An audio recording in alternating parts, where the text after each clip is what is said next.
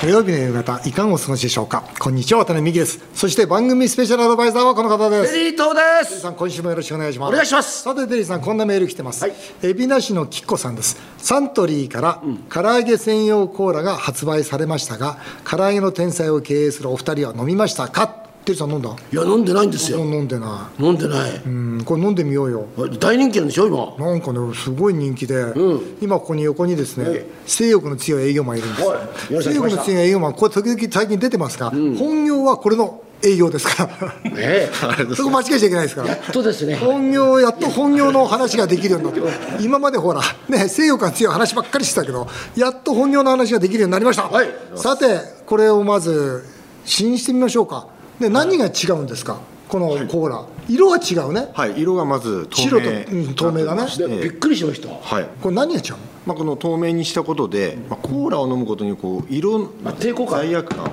なくして白にしてるというポイントと、もう一つあのカロリーゼロにしてますので、あカロリーゼロなんだ、はいなるほどね、あとまああの油、まあ、唐揚げにこうまあしあのスーッと流してくれるという味わいの設計にしておりますので非常にまさに唐揚げ専用とでもこの唐揚げの天才でだって売らなきゃダメだよね、だって唐揚げの天才とサントリーでしょそうですよねえ我々にこれあれ相談なかったよね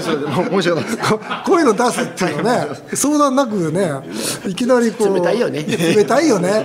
まあ結局その程度しか思ってないんだよ軽く見られてます軽く見られて唐揚げを天才ごときと思われてるわけですよ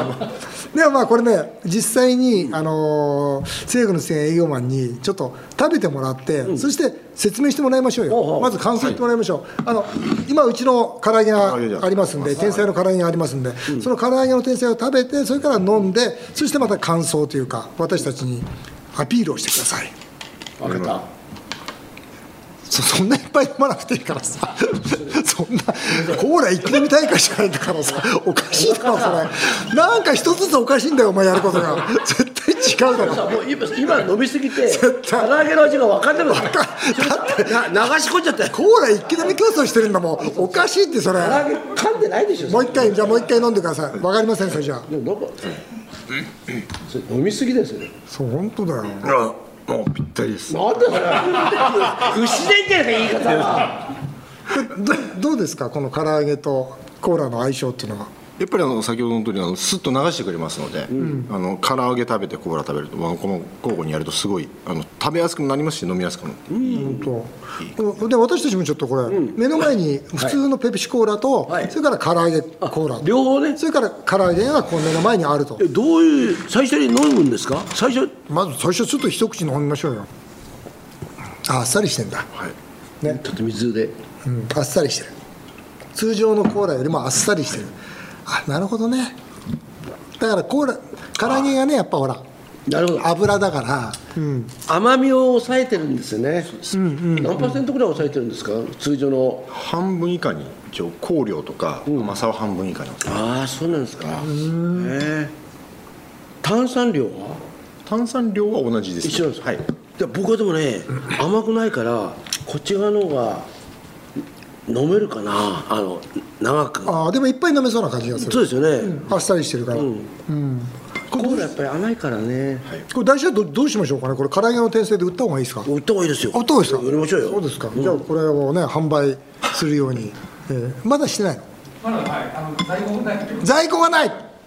今、人気あるの。ちょっとスポットで出した商品でして、一気に出して一気に売れてしまったのでっていう状売れ況たなんでんすだ。信じられないねいや、でもいいよね。えー我々じゃあ天才売りたいと思っても今売れないそとうなんだ。じゃあねあの在庫ができたら、はいね、天才えっにとしっかりといあの今これラジオ聞いてる、ねはい方が「はいいや唐揚げの天才」って買いたいなと思ったら例えばいつ頃になったらお店の方に供給できるんですかえー、と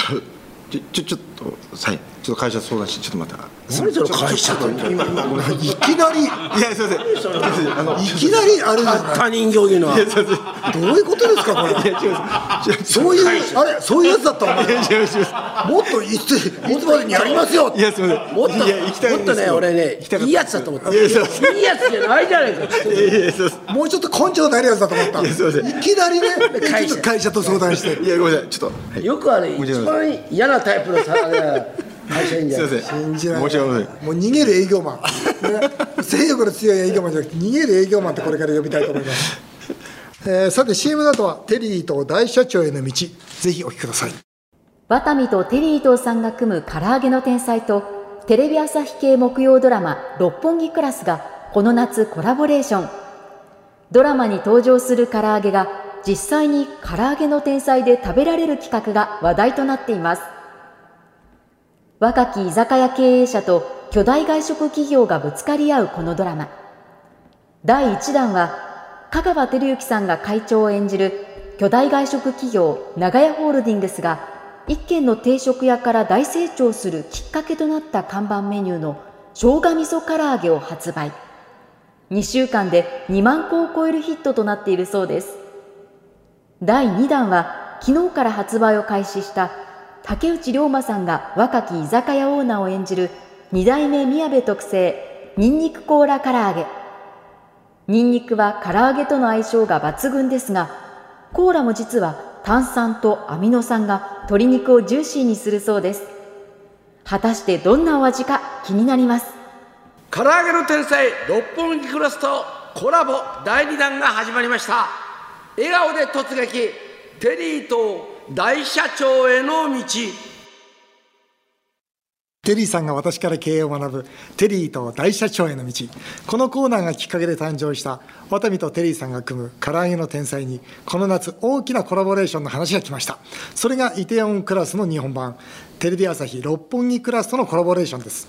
えードラマに出てきた唐揚げがお店で続々と実際に食べられるという企画です嬉しいですね、えーいいですね、あの第1弾はですね、はいえードラマで、えー香川さんが会長を演じる、えー巨大外食企業長屋ホールディングスの生姜味噌唐揚げを発売したんですよこれ美味しかった第1弾ね美味しかったですよねそう美味しい、これなんとですよ20日間で2万個、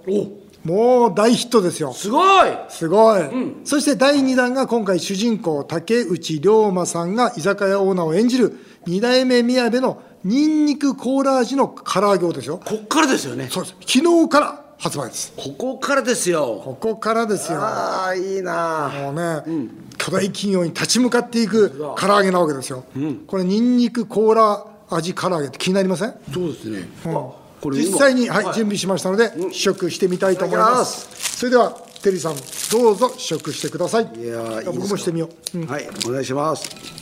いただきますはい結構新鮮ですねコーラの味がするもんねびっくりですね今までの僕の人生になかったです ねないですよね僕もないないよねだってこれコーラの味のする唐揚げだよこれ、このニンニクが効いてるのはいいね、すごいニンニクが強いからニンニク唐揚げにコーラのパウダーをちょっとこう混ぜたようなそんな感じがする、唐揚げなんだけどちょっと甘いですよねうん、これなんか子供たち喜びそうだな若い人好きなんねじゃない女の子たかちな、がはい面あ白ないんですよワタミの1号店の店長で、はい商品企画をしている田中という男がいるんですね、この男がですね、ドラマ側にうちの社員ですけど提案したんですよ、コーラっていうのはその炭酸とか砂糖が鶏肉を柔らかくするんですね、ジューシーにするんですよ、それでニンニクは唐揚げとの相性抜群なんで唐揚げコーラニンニクコーラはどうですかっていうことでまあでもそれなかなかいい出来ですよね面白いですねこれ ねえ女性受けるんじゃないかなあのね、皆さんに召し上がっていただきたいと思いますさらにですね、はい唐揚げの天才はですねこの夏海の家にも登場するそうですそうやだりましたね、はいこれテリーさんの友人と名乗る、うんえ真っ黒に日焼けした荒井社 長そうだ荒井社長、まあ、一緒に僕ね、俺い誰ですかそのや方荒井さんってね、うんまあ、一緒に仕事してていろいろ車の関係とかいろいろ手広くやってて、はいあの僕は今あのそれこそあの CS 放送でですね、車の話とかやってるんですけども、はいはいそこのもうやり手の方なんですけどもあの由比ヶ浜で、はい由比ヶ浜で由比ヶ浜ですね海のや、出してるんで海の家出してる出してるんですよで僕がですねだだったら唐揚げの天才やらしてよって言っておうおおう願いしてたんですよほうでそれが実現してですねおう7月30日から、はまあはえー、8月の28日までおうおうおうやるってことでこれこれわけわけさんそうですよね、はいどうぞはい、由比ヶ浜の海岸のキャメロットビーチハウスで、えー伊藤家のカレーを販売させていただきまますんで唐揚げカレー唐揚げもはやい、る、唐揚げカレーと伊藤家のカレーと伊藤家の唐揚げカレー2品を販売させていただいてますよろしくお願いしますいいですよね、はいカレーがね美味しいのできたからね、ぜひ皆さんに召し上がっていただきたいし、あね、夏のほら太陽の下でカレーいいじゃないですもかう夏はそう海の家ってラーメンかカレーかだよねそうですねもう定番は昔はそうだったそうですよね、やっそうだぱ体冷えてるから、実は夏と言いながら、ん海って入って、だから帰ってきて、カレーを絶対食べたくなるから、いいと思いますよ、はいぜひおお願い腹します空いてるしね、ここで情報が入ってきました、はいテリーさんと仲良しの新井社長は、毎回美人の秘書を連れてきて、その美人の秘書が高そうな子犬をいつも抱っこしているという噂ですがそれ本当ですかその通りですね。 そうだよ ね。それおかしくないですかでも、ね、まず美人の秘書これは怪しいですよね、その美人の秘書が高そうな子犬を抱っこしてるねなんですかデヴィ夫人じゃないんだからさいや、でもね、新井社長はいは、唐揚げの天才のオープンセレモニーに来てくれたんですよ。いつのあの、戸ヶ崎の第あ7あそうですそうなんんですよえ。ー、戸崎に住んでんですかいや、違いますよ。わざわざわざわざ来てくれたんですよ。うんね、うん、なんかすごく応援してくれてる。新井社長怪しい方じゃないんですか大丈夫ですか怪しくないですよ怪しくないいややり手ですよですから逆に今後もね、新井さんにあれあのなんかコラボしながらいろいろなんか展開していくのはいいなとああそうですか、はいああじゃあもうこれはね新井さんとまた近々お会いしていや本当ろいろコラボお願いしなきゃいけませんねそうしましょう、はいえー7月30日から由比ヶ浜の海の家で唐揚げの天才の出張販売をしておりますぜひ皆さん海の家の方もよろしくお願いいたしますさあ大社長への道今回も経営相談のメールを紹介していきましょう、えーネット関連のコンテンツ制作会社経営 S さん38歳の方です、えー物価高の中岸田総理が賃金を上げろと言っていますが私のところは経営的にそんな余裕はありません一方でライバル会社が賃金を上げると良いクリエイターは辞めてってしまいます、えーワタミのような大手は安定が売りになりますが中小企業は厳しいですテリーさんの会社は社員の給料を上げましたかということでどうですか最近のこのインフレで社員の給料を上げましたいやかほんのちょっとほんのちょっと上げられた、ああそれはさすがだな、うんほんのちょっとですけどね、でも今外食とか、とにかく居酒屋とか、本当に厳しいじゃないですか、はいでこの第7波でまた客数駅前のお客様の数は一気に減ってますから、本当に今ここはあれかな、まあ、その S さんの会社もそうかもしれないけど、まあ、うちの会社は大手と言いながら本当に耐えどこだと思いますね、この前のね参院選で各政党がね、給料を上げろとかいろいろ言ってたじゃないですか勝手なことをね言ってましたよね、なんか10万円渡すとか、消費税をさ、勝手なことゼ言ってロまにしすたるねとか、あれ、あんな無茶苦茶なことっていいんですかね、なんか本当になんか行き当たりばったりすぎません、あれ。行き当たりばったりでしょう、なんだだって原資をね何の確保もしないで、上げるよ上げるよって結局日銀がどんどんお察するだけってのはねこれはもう国の財政破綻まっしぐらですよ。本当ですよね、でいい顔するのもいい加減にしろって言いたいですよね、うん、やっぱり本当に国民愛してるんだったら国民に対して厳しいこと言わないと、うん、本当そう思いますよ、はい赤羽の焼き鳥店経営の留吉さんです、えーセーフティーネット4号融資でかなり借金をしました、だいぶ目減りしてきています、えー4号融資融資は無利子が3年間なので来年からは利子返済が始まります始まりますねそうなんですよね、客足も売り上げも回復しておらず、利子返済まで始まってしまったら確実に廃業です。うちのような店は多いのではないでしょうか。一般的な飲食店の場合、月々の借り入れ返済額は売り上げ、売り上げもしくは利益の何パーセントぐらいが妥当だと渡辺さんは思いますかという具体的な経営相談ですね。これね、難しいのはキャッシュフローっていうのは、原価償却プラス営業利益なんですよ。だから原価償却がいくらあるかっていうのが分からないと、営業利益の何パーセントって言えないんですね。一概にはね、減価償却がわからないから、でも一般的に、まあ、減価償却が普通で7年ぐらいでやってるとしたらですよ、うんうちまあ、僕の経験則から言うと、売上のもう1割の返済はもう限界ですね、できれば、えー、5%ぐらい。7%、8%ぐらいがもう限界だと思います。で、営業利益で見た場合には、これがやっぱり半分がもうこれは上限ですね。で、できれば25%ぐらい、4分の1ぐらい。まあ、プラスこれに減価償却の分がキャッシュとして乗ってきますから、だからなんとか経営はできるというふうに思いますね。やはりあの、留吉さんも、この自分のその会社のキャッシュフローと、まあ、これ営業利益プラス減価償却ですね。それと、やはりこの PL、損益計算書、しっかりこれ見て、あの返済計画を立てられたらいいと思います会社は赤字じゃ潰れないですから会社が潰れるのは資金ショートですからですからそこのところは絶対に忘れないでいただきたいなと思いますね昨日ね、はい実は僕あの六本木で食事したんですよ、はい企業の社長さんと一緒はいにはいはいはものすごい素敵なステーキ屋さんでおう超満員なんですよほうほうほう驚くほどんということはあこんな高いところのレストランだと、儲かってんだと思って、あのなんかだからこの逆に上の人たちは、なんかずっと安定してるじゃないですか、だからなんかああいうなんか富裕層のお金をなんか踏んでくってきたいですよね、ほう今も本当バブルだからねでもこれバブル壊れますからあそうか今バブルですか、ね、今バブルの絶好ですよなんか不景気だって言いながら絶頂ですよ昨日見て本当にびっくりしたんですよこんなところでこんなにだってすごいお客さんがいて780人入るところですよおーじゃあ満席ですよあわかりますでみんなで「ハッピーバースデー」歌ってるんですよすごいなと思ってなるほどねいや本当そう上とし上は本当に今元気ですよねでもこれから真ん中が一番苦しくなりますかね厳しいと思いますはい、えー餃子メーカー経営のハッセルさんです、えー OEM で餃子を作ってます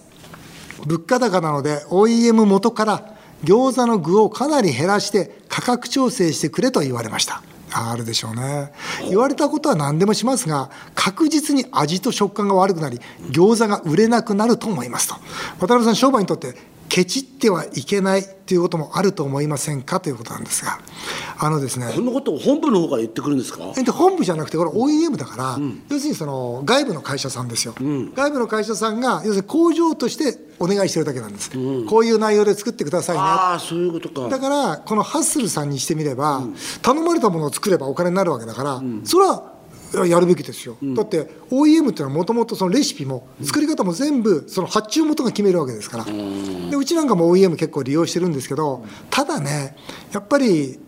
この作ってる側からしたらこんなことやったら売れなくなるよというのは分かるわけですよねですからそのはあの OEM の受ける側として、えーお客様にいやこれはここまでやったらダメですよという誠実なアドバイスはするべきだと思いますね難しいとこですよねこれね難しいでもまあそうやって言ったらじゃあいいよお前のとこ作んなくていいよって言われることも可能性もあるしねうん可能性もありますしねだよ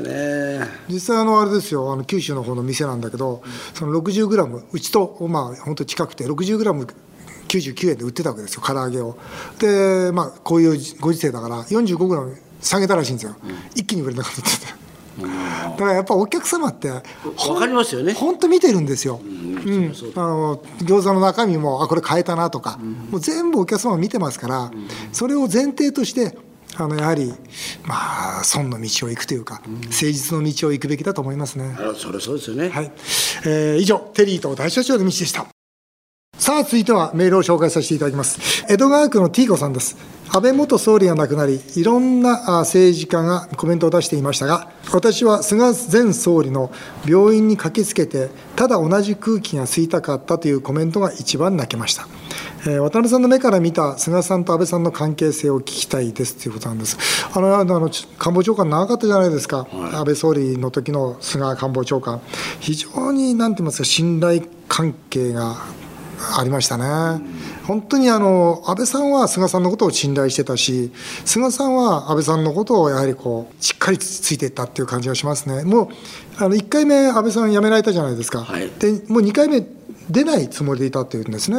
でその時にそのどうしても出ないよということで、まあ、うんこれは菅さんから話を聞いた内容ですが、その居酒屋かなんかのカウンターで、2人でずっとその食事しながら話して、説得して、そそこまで言うんだったらやろうかということで、その場でその安倍さんが2回目の思想を決意されたと、まあそれから自分と安倍さんは一緒にこの国をしっかり作っていくというようなことを菅さんはおっしゃってましたね。足立区の千吉さんです、えー渡辺美樹さんが円安の話をしているとき、テリーさんが自分はドルに変えてるから、顔が笑っていると言ってましたが、 渡辺さんは顔に出るタイプですか、嘘が下手ですか、僕は嘘ダメだね、完全に顔出る よねだから絶対あれですよね浮気したら絶対バレるああ、絶対ダメだ、うん、だから浮気って多分できないんじゃないかな、あ本気になっちゃうそうもうちゃんと本気じゃないとなんか自分の両親が許さないもう言ってる意味わかんないもう何を言ってんだもう言言ってる意味わかんなだいから浮気しててる両親が許さないとかもうもう論理が成り立ってないじゃないですか成り立ってない。 はい。エリママさんです。えー先日行われたアマゾンの会員向けのビッグセール、プライムデーに参加するために、今回史上最大の人数が新規会員になったそうです。へー当然売り上げも過去最高になったようですが、渡辺さん、テリーさん、性欲の性営業マンはネットでどんな買い物をしますかじゃあ性欲の性営業マン。最近出なかったんですかやさまあまああのググランマカー買いましあ、あ、 っぱ偉いなたすぐなくなってしまいますすぐなくなる。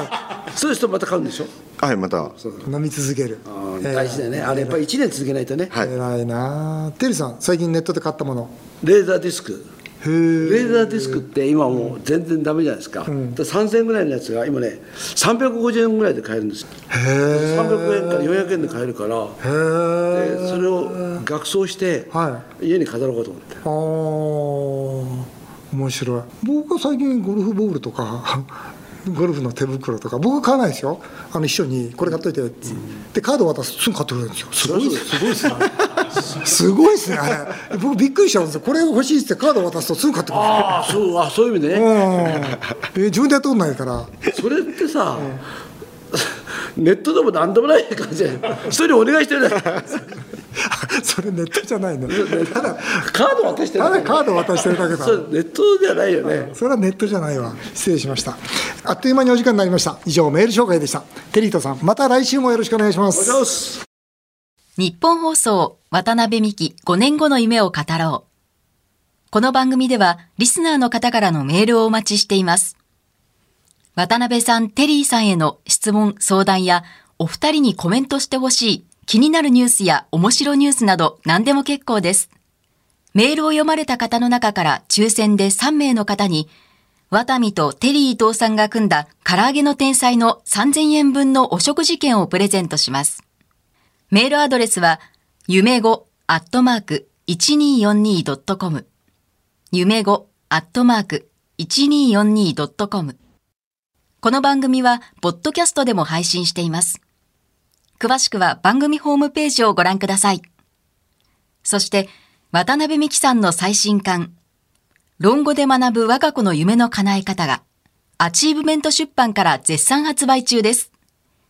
全国の書店や Amazon でぜひチェックしてみてください。渡辺美希5年後の夢を語ろうこの後も素敵な週末をお過ごしくださいお相手は渡辺美希でしたあなたの夢が叶いますように